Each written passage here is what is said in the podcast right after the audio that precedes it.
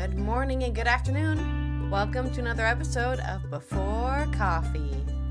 Can't believe it's already the end of the week. Wonder what's happening out there. Hello. Good morning. Good morning. Back to my studio. your, your epic studio. Very warm here. Ah, It is cold for me here. ah. Some people may agree that it's cold, but for me it's cold. Accordingly, I'm not wearing any clothes, so be impressed. I'm cold with clothes on. That's the worst part. Don't need none of that. Let me organize my deal here. Organize my deal. Organize your deal. Let me open some news stories. Ready? Are you, is that how you're Are gonna you look? you... Why do I look like shit? No, no. I mean, are you gonna sit like that? No. okay. That's How's better. alright. I wasn't sure if that was the, that was the shot you're gonna go for. Ah, no, I'm not comfortable, so no. It's sweaty and sticky and sweaty and sticky in here. That's all I can say in my defense. That's why my hair looks like that. All right. Ah. It's it's the wet head look. The wet head look. That's right. Ready for you, Chief. Today on Before Coffee, Wagner boss Prigozhin has returned to Russia. Lukashenko says The world's hottest day on record was Tuesday, scientists calculate. Germany did not listen to warnings about Russia. Says Annalena Baerbock. And we talk about Turkey and Sweden and their attempt to get in NATO. Well, Sweden's attempt. U- EU sets out first ever soil law to protect food security and slow global heating. U.S. is destroying the last of its once vast chemical weapons arsenal.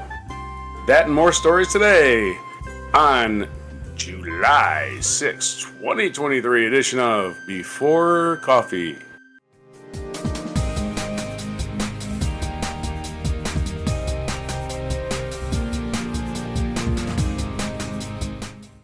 Okay, let's go to our first news story of the day, which is, of course, about the Wagner Group. This is from Peter Sauer on The Guardian.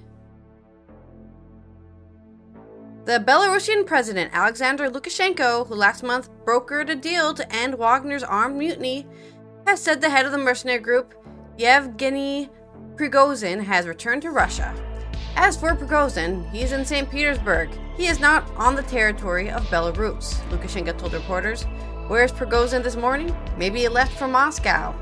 Lukashenko said Wagner fighters were stationed at their camps in Russian occupied eastern Ukraine, adding that his offer to host them in Belarus remained. Under a deal brokered by Lukashenko, Prigozhin abandoned what he called a march for justice by thousands of his recruits on Mount Moscow in exchange for safe passage to exile in Belarus. Criminal charges against Prigozhin were dropped last week as part of an agreement. Prigozhin, 62-year-old former con- is a 62-year-old former convict who rose to become Russia's most powerful mercenary. Was last seen in public when he left Rost- Rostov-on-Don, a city in southern Russia that his troops occupied briefly. There were already questions about whether Prigozhin had was sticking to the terms of the deal. The warlord was not be- has not been photographed in Belarus, and Prigozhin's jet has flown between Belarus and Moscow and St. Petersburg several times, fueling speculation about the warlord's whereabouts. Nobody's seen him, but they're supposedly somewhere. Okay. Begun Telegram messaging app on Monday for the second time since he aborted his aborted rebellion. Prigozhin thanks supporters inside Russia. Today, we need you to su- your support more than ever, he said, promising new victories at the front in the near future. Lukashenko said on Thursday that Putin would not wipe out Prigozhin because the Russian president was not malevolent and vindictive. The Belarusian dictator said he planned to discuss the future of Wagner during an upcoming meeting with Putin. I love that kind of backhand backhand there, right? Lukashenko said this. He's not malevolent and dictated. that dictator said. You know, it just suddenly. I know he's a dictator, but just an interesting uh, thing you can notice there in the the writing of this story. Meanwhile, Russian state media on Wednesday launched a fierce attack on Prigozhin as part of the Kremlin's efforts to discredit him in the eyes of the Russian public. Rossiya 1 TV channel aired what it said was exclusive footage shot during an FSB security service raid on Prigozhin's private estate in St. Petersburg. The FSB said it found weapons, gold bars, and a closet full of wigs at the opulent mansion. Not wigs, isn't he bald? Yeah, he's bald. Of course he has wigs. What? Disguises, man. You need disguises. Yeah, look at him. He's He's like, yeah. Yeah. Well, you guys can't look at him, but trust me, he is very bald. Okay. Of course, he has Yeah, some wig wigs. No service. problem. Yeah. Yeah, The pro like, Kremlin uh, newspaper is Vestia also published footage of the raid showing a giant sledgehammer described the words for use in important negotiations displayed in one of the rooms. Last week, Moscow began dismantling Prigozhin's corporate empire, closing down some of his media assets. So, they're taking the hardball with him, and he's supposedly still living and hasn't been thrown out of a giant building yet, according to Yeah, he- everyone. So, we'll find out next week, I guess, what really happened. keeping his feet on the ground. We keep reaching for the stars, like Casey Kasem used to say. Uh, it's All right, is that story story? Yeah. All right, then. And you- climate news. Can more you climate news from- more? Uh, What's that? Your camera's not centered. My camera's not centered. Yeah, I'm seeing too much of. Yeah, there you go. This better. Yeah. I see myself. I'm looking at the stories. All right, the world's hottest day on record in our hot, hot planet. Now I gotta move my head. The entire planet. This is from PBS News. The entire planet sweltered an officially, unofficial hottest day on human re- record keeping on July 3rd, and then blasted past that with an e- even hotter day on July 4th. According to the University of Maine scientists at the Climate Reanalyzer project. For two straight days, the global average temperature spiked into uncharted territory. After scientists talked about Monday's dramatic heat, Tuesday soared 0.17 degrees or 0.31 Cel- degrees Fahrenheit, even hotter, which is a huge temperature jump in terms of global average and records. The same University of Maine climate calculator, based on satellite data and computer simulations, forecasts a similar temperature for Wednesday that would be a record territory, with the Antarctica average that is a whopping 4.5 degrees Celsius or 8 degrees Fahrenheit warmer than the 1979 to 2000 average. High temperature records were surpassed July 3rd and 4th in Quebec and northwestern Canada and Peru. Cities across the U.S. from Medford, Oregon to Tampa, Florida have been hovering at all time highs, says Zach Taylor, a meteorologist with National Weather Service. Beijing reported nine straight days last week when the temperature exceeded 35 degrees Celsius, which is 95 Fahrenheit. We're going to do this the whole story, by the way. Keep converting. The increasing heating of our planet caused by fossil fuel use is not expected. It was predicted already in the 19th century, after all, said climate scientist Stefan Rahmstorf at Potsdam Institute for Climate Research in Germany. But it is dangerous for us humans and, uh, and for the ecosystem we depend on. We need to stop it fast. The daily but preliminary unofficial heat record comes after months of truly unreal meteorology and climate stats for the year, such as off the chart record warmth in the North Atlantic, record low sea ice in Antarctica, and rapidly strengthening El Nino, said the University of Oklahoma meteorology professor Jason Furtado. The global record is not quite the same. I'm sorry.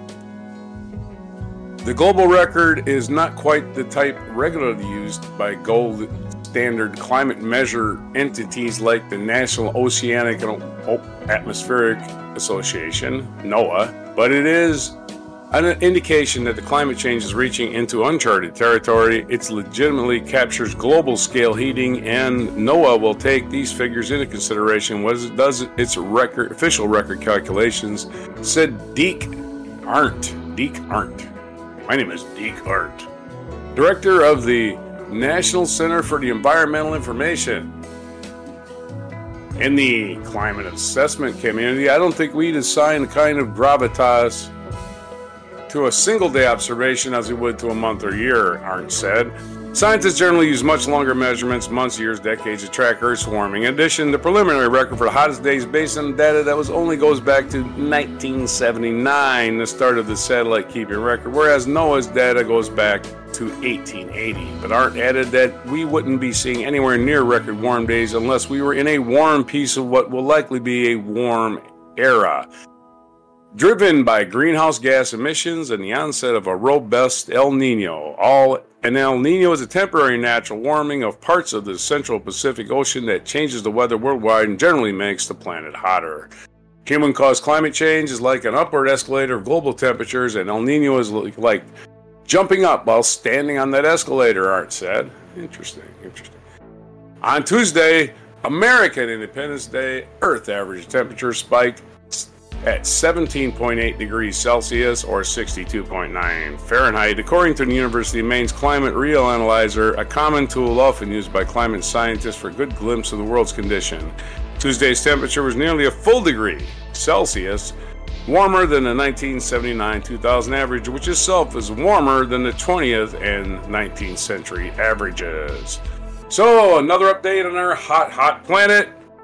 Make sure you stay cool, stay hydrated, and get enough sleep, unlike me. Your story. Yep. Always remember to drink that water. Okay. Yeah, we. That's it. Okay. In Germany We- news, this is from Patrick Wintour, the diplomatic editor at The Guardian. Germany did not listen to warnings about Russia. The Russian invasion of Ukraine has changed how Germany views security and made Berlin realize it and made Berlin realize it failed to listen to Eastern European allies who warned of threats from Moscow. Yeah, they were probably just like, oh man, those Eastern Europeans always screaming about Russia because of the Soviet Union. No, guys, I'm for real, for real. Something's happening over here. Hmm.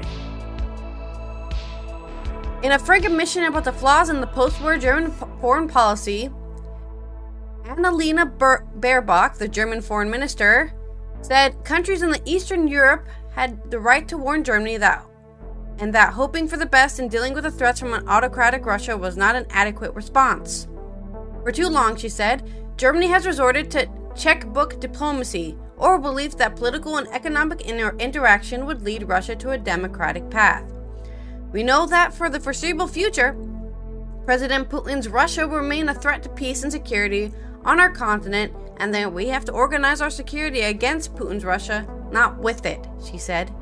Writing before NATO summit in Vilnius and soon after the publication of the new German national security strategy, she interviewed intertwined Germany's security interests with those of Eastern Europe, saying, "We Germans will never forget that we owe our freedom in a united country also to our allies and our eastern neighbors. Just as they were for, there for us, we will be there for them now, because the security of Eastern Europe is German security." There had been doubts about whether Germany could take a military leadership role in Europe given its history, but Baerbock said that Ukraine, the Ukraine war has forced Germany, sometimes to its own surprise, to reassess its role and responsibilities. After the horrors of the Second World War, unleashed by Germans, our country's foreign policy was driven by the premise that war should never again emanate from German soil. She was clear that that had changed. Only two years ago, the idea of Germany delivering tanks, air defense system, and howitzers to a war zone would have seemed far fetched, to say the least. Today, Germany is one of the leading arms suppliers for Ukraine's self defense. He added, Russia's war of aggression has marked a rupture in the world. For my country, it has opened a new chapter, redefining how we seek to promote peace, freedom, and sustainability in this world as a partner that embraces its leadership. Baerbock's efforts since her appointment to reassure Eastern Europe, Eastern Europe have been hampered by a Polish government intent on seeking reparations for Germany's wartime occupation of Poland. Relations with Hungary have suffered a result of German criticism of Hungary's democratic backsliding. There is a general admission by France and Germany that the axis of new geopolitical Europe will be closer to the east. In her article, Bearlock has also pointed to the speed in, with which Germany had shed its economic links with Russia, noting that the con- contribution of Russian fossil fuel to the current German energy mix was zero. Although Germany's new security strategy, modeled conceptually on Britain's integrated defense review, has been criticized for fudging some issues, including the need for a National Security Council, the author had to deal with different ideologies and dep- departmental interests from a coalition government. One author confided, Behind every scene, there is a story. Tragedy came under most criticism for deferring a debate on how to handle China to a late paper, a later paper. Hmm. And differences remain about the best way to implement the mantra that Germany needed to de-risk rather than decouple its economical relations with China. Olaf Scholz, the German chancellor, drew criticism last week when he said de-risking was primarily down to the choice of companies and not down to governments. De-risking is not a short-term project, and as it is mainly about decisions that need to be taken by companies, he told reporters after a two day EU summit in Brussels. He said companies too often had taken major risks as they choose to rely on only one supplier, no matter where it is. So that was a short little summary of, I'm sure, a much bigger article by the German foreign minister about why Germany may or may not have let Europe, Eastern Europe down itself Mm. down. Oh man. To your story. And more, and more European news. We're going to talk about NATO again. this is from the, this is from the AP story from uh, what's his fella's name? Lauren Cook, probably a woman. Lauren Cook. This story. Senior officials from Sweden and Turkey will gather at NATO headquarters on Thursdays to examine Turkish President Erdogan Erdogan's Erdogan's objections to Nordic country joining the military alliance to see what more, if anything, can be done to break the deadlock. NATO Secretary General Jens Stoltenberg will lead the meeting, which will involve the country's foreign ministers, intelligence chiefs, and national security advisors. Top officials from Finland, which joined NATO in April after addressing Turkish concerns, will also take part. Fearing for their security, Sweden and neighboring Finland ended their long-standing policy of military non-alignment after Russia invaded Ukraine on February 2022 and both applied for NATO membership. President Joe Biden welcomed Sweden's Prime Minister to the White House on Wednesday to show his solidarity as the United States ramped up pressure for the Nordic nations' entry into NATO ahead of the alliance's two-day summit starting next Tuesday. Only Turkey and Hungary are delaying Sweden's, Sweden's membership. The other 29 allies Stoltenberg and Sweden have all said Nordic country has done enough to satisfy. The, they keep calling it the Nordic country. the Turkish Turkey's demands. Sweden has changed its anti-terror laws and lifted an arms embargo on Turkey, according to other concessions. But Turkey accuses Sweden of being too lenient towards groups that Ankara says pose a security threat, including militant Kurdish groups and people associated with the 2016 coup attempt. NATO requires unanimous, unanimous approval of all 31 members to expand. Turkey's foreign minister said sides would review steps Finland and Sweden took, especially in the context of fighting terrorism, since the last meeting, which was held on Ankara on June 14th. Foreign Minister Hakan Fidan would be joined at the meeting by Erdogan's chief advisor Akaf Kadage Kilik, Deputy Foreign Minister Barak Kapar, and intelligence chief Ibrahim Kalin, according to the ministry's statement. Hungary is also holding up approval of Sweden's candidacy, but has never clearly stated publicly, publicly what its concerns are. NATO officials expect that Hungary will follow suit once Turkey lifts its objections. At a European Union summit last week, Swedish Prime Minister Ulf Kristersson said Hungary has given assurances that would not hold things up. Twice I have spoken to Prime Minister Viktor Orban, Kristersson said, told reporters. Both times he has confirmed that Hungary will not delay. Turkey is a different matter. A Koran burning protest, which was the which was the media vastly outnumbered the participants outside a mosque in Stockholm has fueled tensions. Erdogan criticized Sweden last week for allowing it. Oh no, you allow free speech, you dirty bastards! Police permitted the police the protest, citing freedom of speech after a court overturned a ban of similar burning of Muslim holy book. It is unclear exactly what Turkey objects to, said Thursday's meeting designed to flesh that out. Erdogan's rally against Sweden while on the campaign trail for elections in May, and NATO officials suspected him to relent after he was reelected. Erdogan is seeking an upgraded F 16 fighter jets from the U.S., but Biden has suggested that Sweden's membership should be endorsed first. NATO has op- hoped the road to Sweden's membership would be smoothed out before the July 11 12 summit in Lithuania. Sweden's entry would be symbolically powerful moment and the latest indication that Russia war is driving countries to join the alliance. These hopes ha- those hopes have dimmed. Well, I think they'll eventually join. And that er- uh, Erdogan was running for re-election and he was grabbing an issue. That's all I think. Even though he probably rigged the election anyway. Well, Your story.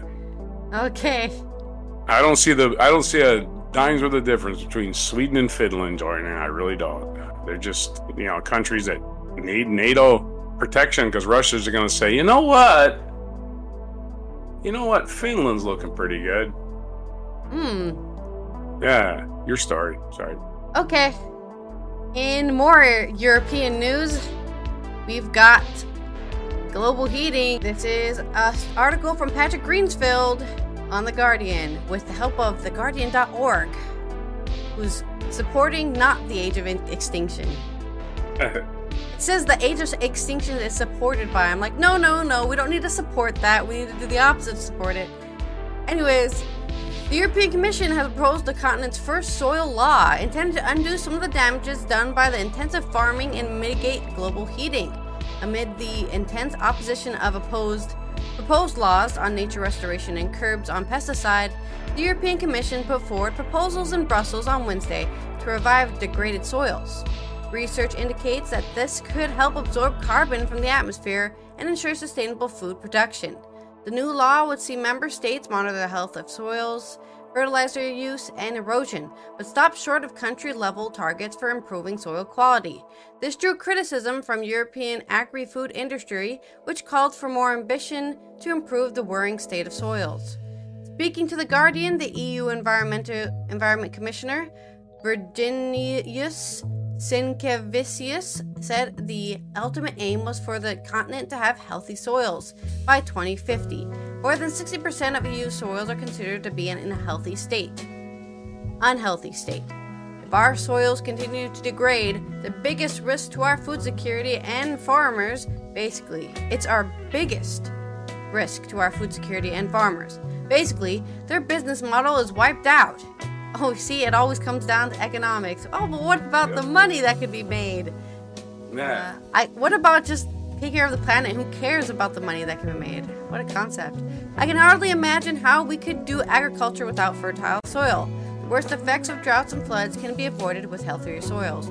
Well, technically, you can do uh, what is it? Hydro agriculture. You just put it in the water. You don't even just feed it the right nutrients in the water. You don't need soil, but I get what they're saying. Some foods. Yeah. A new law would not have legally binding targets, however. We are opening a way to to additional income opportunities for farmers and landowners through a volunteer certification scheme for soil health and strong synergies with carbon farming and paying for ecosystem services. Land use is the second major source of greenhouse gas emissions after fossil fuels and a major cause of biodiversity loss, with overuse of fertilizers and peatland degradation a driver of both crises. Research released earlier this week indicated that modest improvements to agricultural soils around the world might store enough carbon to keep the world within 1.5 G or 1.5 Celsius of global heating. One Planet Business for Biodiversity, OP2B, the main representative of European agri-food industry in Brussels, said the proposals did not go far enough. EU needs to go further to tackle the trend of deteriorating soil health in Europe, said Stefani Avazzini in a statement, the director of the OP2B. The organization is calling on EU member states and the European Parliament to raise the ambition of the proposals. We very much value the importance of the Commission gives to agriculture and its central role in the management of soil, Still, we would have appreciated the Commission grasping the magnitude of the efforts needed to move to sustainable management practices, mobilizing the necessary funds to support the transition to regenerative agriculture at a scale. So, find more Age of Extinction coverage on The Guardian. And I don't know why they're supporting it, but The Guardian is supporting the Age of Extinction, so. Oh, yeah, they want us all extinct. Well, everybody's got a point of view, right? Even right. crazy people. All right. So, U.S. is destroying the last of its once vast uh, chemical weapons ar- arsenal. This is from the New York Times. Dave Philipps and John Ismay. In a sealed room behind a gauntlet of armed guards and three rows of high barbed wire at the Army's Pueblo Chemical Depot in Colorado, a team of robotic arms was busily disassembling some of the last of the United States' vast and ghastly, stockpile of chemical weapons. In went artillery shells filled with deadly mustard agent that the Army had been storing for more than 70 years. The bright yellow robots pierced, drained, and washed each shell, then baked it at 1500 degrees Fahrenheit. Out came inert and harmless scrap metal falling off the conveyor belt into an ordinary brown dumpster with a resounding clank. The sound of chemical weapons dying, said Kingston Reif, who spent years pushing for disarmament outside government and is now a Deputy Assistant Secretary of Defense for Threat Reduction and Arms Control. He smiled at another shell clanked into the dumpster. The destruction of the stockpile has taken decades, and the Army says the work is just about finished. The depot near Pueblo destroyed its last weapon in June. The remaining handful at another depot in Kentucky will be destroyed in the next few days. And when they are all gone, all the world's publicly declared chemical weapons will have been eliminated. The American stockpile, built up over generations, was shocking in its scale. Cluster bombs and landmines filled with nerve agent, artillery shells that could blanket whole forests with blistering mustard fog, tanks full of poison that could be loaded on jets and sprayed on targets below. They were the class of weapons deemed so inhumane that their use was condemned after World War I. But even so, the United States and other powers continued to develop and harness them and amass them. Some held deadlier versions of the chlorine and mustard gas agents made infamous in the trenches of the Western Front. Others held nerve agents developed later, like VX and sarin. They're lethal even in tiny quantities. American armed forces are not known to have used lethal chemical weapons in, in a battle since 1918, though during Vietnam they used herbicides like Agent Orange that were harmful to humans. But nerve agent and Agent Nerve agent is instant, and Agent Orange just give you cancer 50 years later. The United States was also a sprawling germ warfare and biological weapons program. Those weapons were destroyed in the 1970s. The United States and the Soviet Union agreed in principle in 1989 to destroy their chemical weapons stockpile, and when the Senate ratified the Chemical Weapons Convention in 1977, 1997, the United States and other signatories committed to getting rid of the chemical weapons once and for all. But Destroying them has not been easy. They were built to be fired, not disassembled. The combination of explosives and poisons makes them exceptionally dangerous to handle. Department of Defense officials once projected that the job could be done in a few years at a cost of 1.4 billion and is now wrapping up decades behind schedule at costs of close to 42 billion or 2,900% over budget. But it's done. It's done. It's been an ordeal, that's for sure. I wondered if I'd ever see the day, said Craig Williams, who started pushing for the safety destruction of the stockpile in 1984 when he learned that the Army was storing tons of chemical weapons five miles from his house at Bluegrass Army Depot in Richmond, Kentucky. He's a NIMBY, not in my backyard.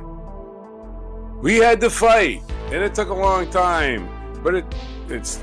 I think we should be very proud of. He said this this is the first time globally that entire class of weapons of mass destruction will be destroyed. Other powers have also destroyed declared stockpiles Britain in 2007, India in 2009, and Russia in 2017. But Pentagon officials have cautioned that chemical weapons have not been eradicated entirely. A few nations signed the treaty, and some never signed the treaty, and some that did, notably Russia.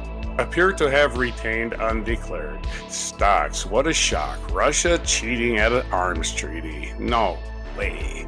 Nor did they treaty end the use of chemical weapons like by rogue states and terrorist groups. Forces loyal to President Bashar al Assad, Syria used chemical weapons in the country numerous times between 2013 and 2019. According to the IHS Conflict Monitor, a London based intelligence collection analysis service, Fighters from the Islamic State used chemical weapons at least 62 times in Iraq and Syria from 2014 to 2016. The immense American stockpile and decades long effort to dispose of it are both a monument to human folly and testament to human potential, people involved say. The job took so long in part because citizens and lawmakers insisted that the work be done without endangering surrounding communities. Late in July, the 15,000 acre Bluegrass Depot. Workers carefully pulled fiberglass tripping tubes holding sarin filled rockets out of earth covered concrete storage bunkers and drove them into a series of buildings for processing. Workers inside wearing protective suits, gloves, x ray tubes, to see if the warheads inside were leaking, then sent them down the conveyor to meet their doom. It was the last time humans would ever handle the weapons. From there, Robots did the rest. Chemical munitions all share essentially the same design a thin walled warhead filled with liquid agent and a small explosive charge that it open into a battlefield, leaving a spray of small droplets, mist, and vapor. The poison gas that soldiers had feared from the Somme to the Tigris. For generations, American military vowed to use chemical weapons only in response to enemy chemical attack and then set out to amass so many that no enemy would dare. By the 1960s, the United States had a highly secret network of mal- manufacturing plants and storage complexities around complexes around the globe. So here we are, and there is way more paragraphs to this story than there probably is necessary. But there's your story. Chemical weapons, at least from superpowers, a thing in the past.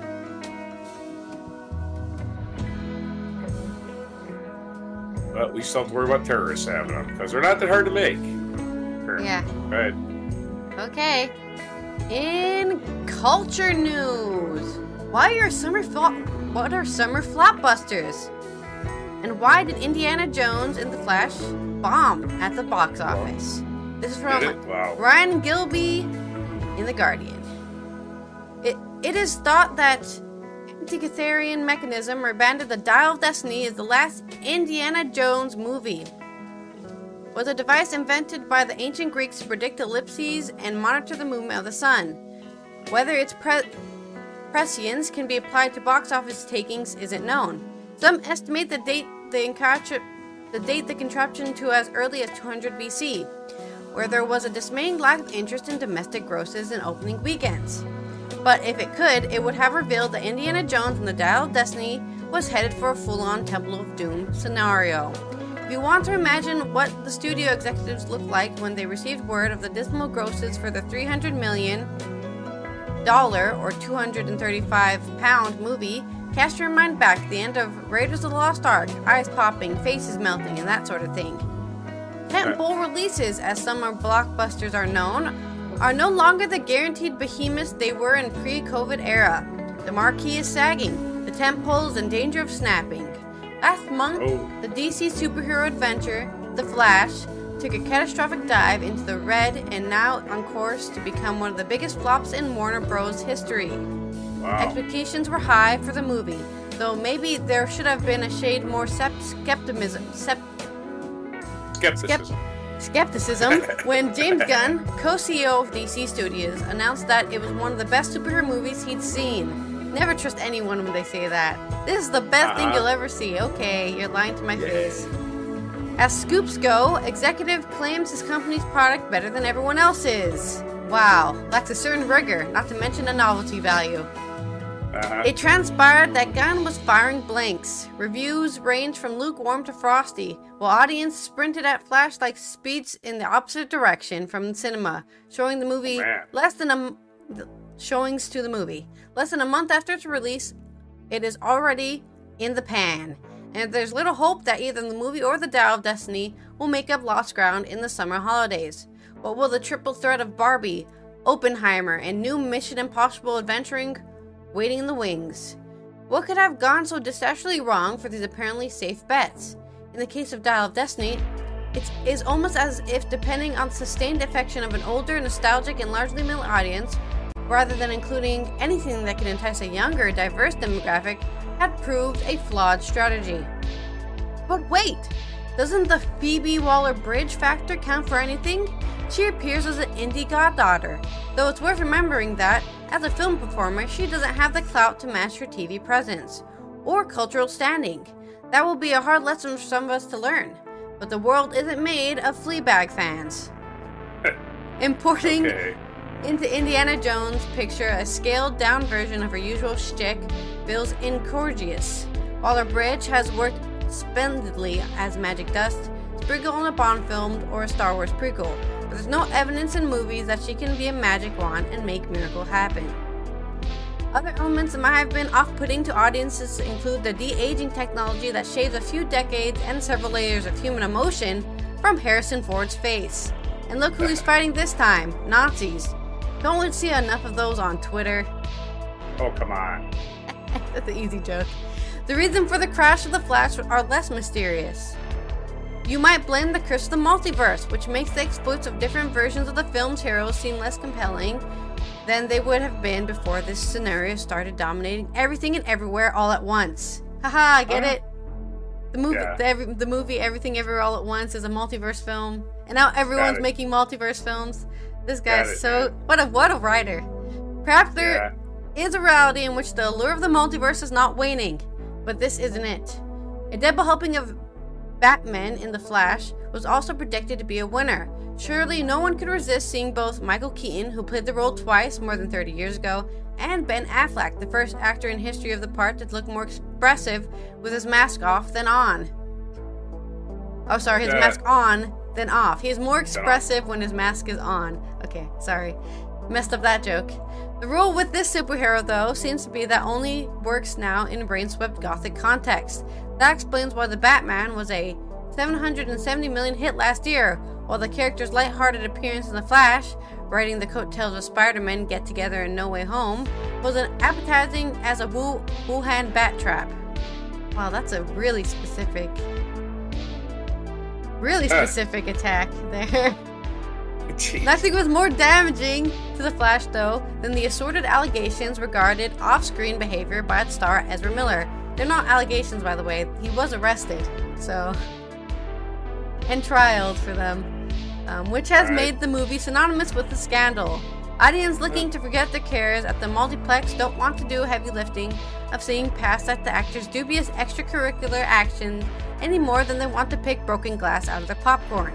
Don't need a dial of destiny to tell you that. Yeah, uh, he beats. He was like he was in Hawaii, just harassing Hawaiians, right? Nobody, nobody likes to hear about some, you know, tourist going somewhere and just harassing the people who live there. You know that nobody wants to hear about that. And you're also a famous actor. Just leave and go away. That's get a a different hobby. movie, though, isn't it? No, it's not in the movie. It was real life. The real life No, actor was harassing people in Hawaii for the past two years. He's been they've been harassing people in Hawaii. I'm talking about this is he's talking about a different movie now. He's not talking about Indiana Jones. Yeah, he was talking. Uh, he was talking about the Flash as well. Both those movies, Oh, which okay. came out as summer blockbusters, Oh, okay. dive bombed. So, why did they both dive bomb? Because the, for, for the Flash, it's because Ezra Miller, the person who plays the Flash, is an asshole in real life, and nobody wanted to see them on the screen. So, anyways, Okay. on to this day in history. Is that it? Yeah, interesting review. It seems like he just hated that movie before it even came out. People don't ask me. It's like, well, why are they doing this again? Let me write a review. That's what it seems like. It's like, really? it wasn't a Every review; it was analysis. Oh, analysis or review? What's the difference? Uh, the analysis is on the. They were they were analyzing the mechanism of Hollywood and why Ah. these films bombed, not the films themselves. I'm sure we can Well, read probably review should- somewhere else. It key into the idea that Hollywood ran out of ideas 30 years ago. so that's the problem. They're making remakes of movies that sh- should have maybe made two, maybe definitely not three, but now they're making like five and six, and it's like, Yeah. why? How you develop these characters, you're just put them in the same situation, nothing different's gonna happen. There's no uh, metaphors, right? There's nothing. It's just them nakedly grabbing your cash to make the same movie over and over again.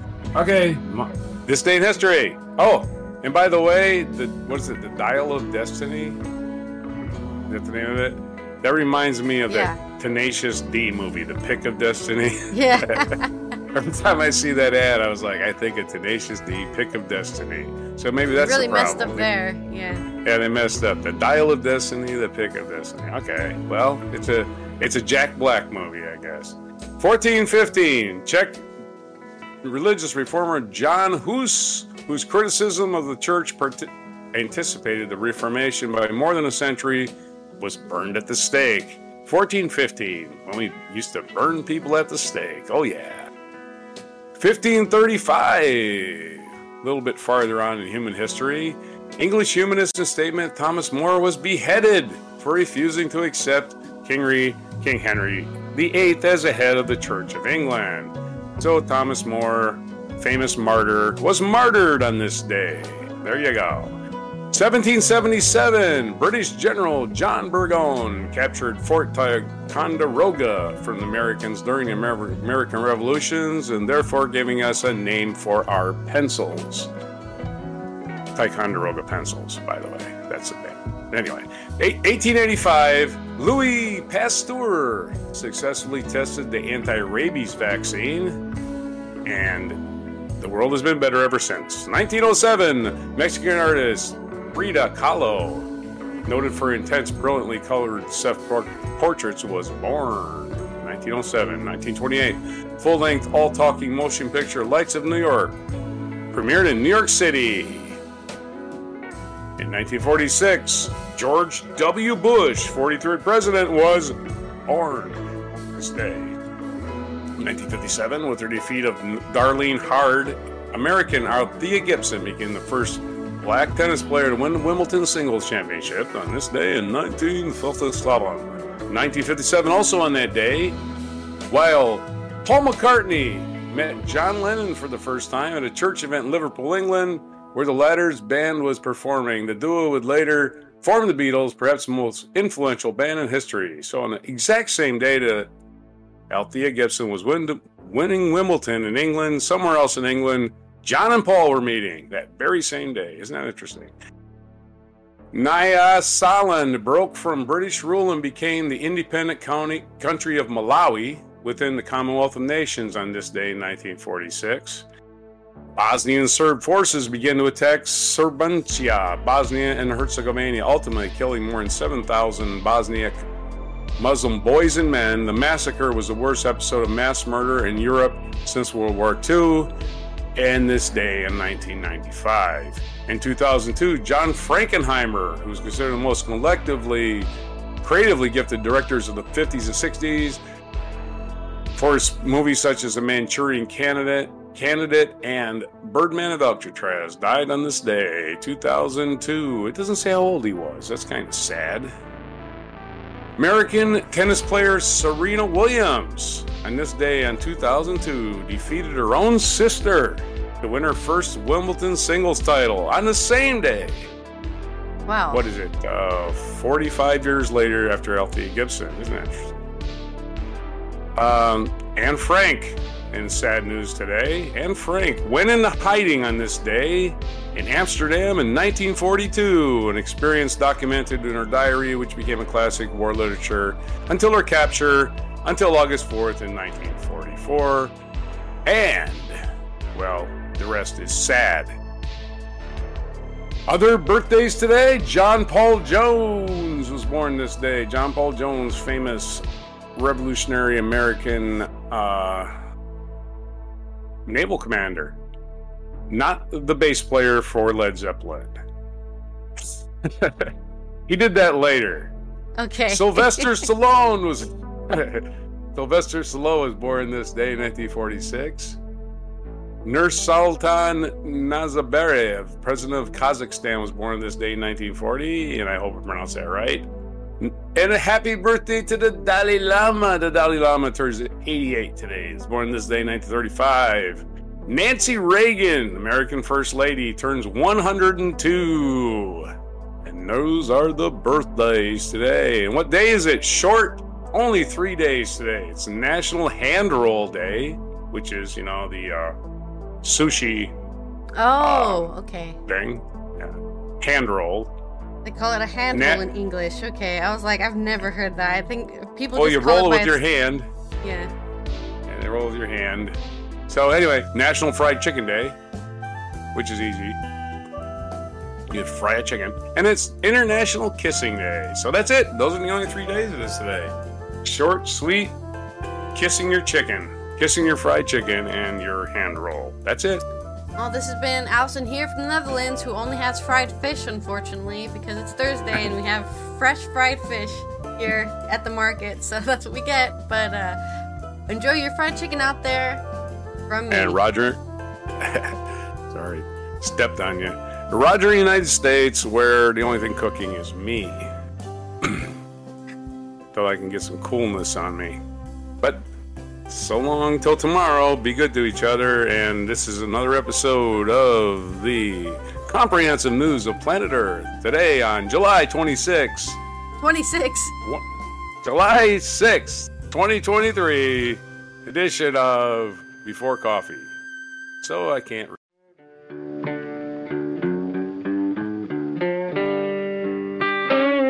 Be sure to hit the like, subscribe, and notify buttons and follow other channels Toxic Ally, History of Gravy, and Scratchy Old Records.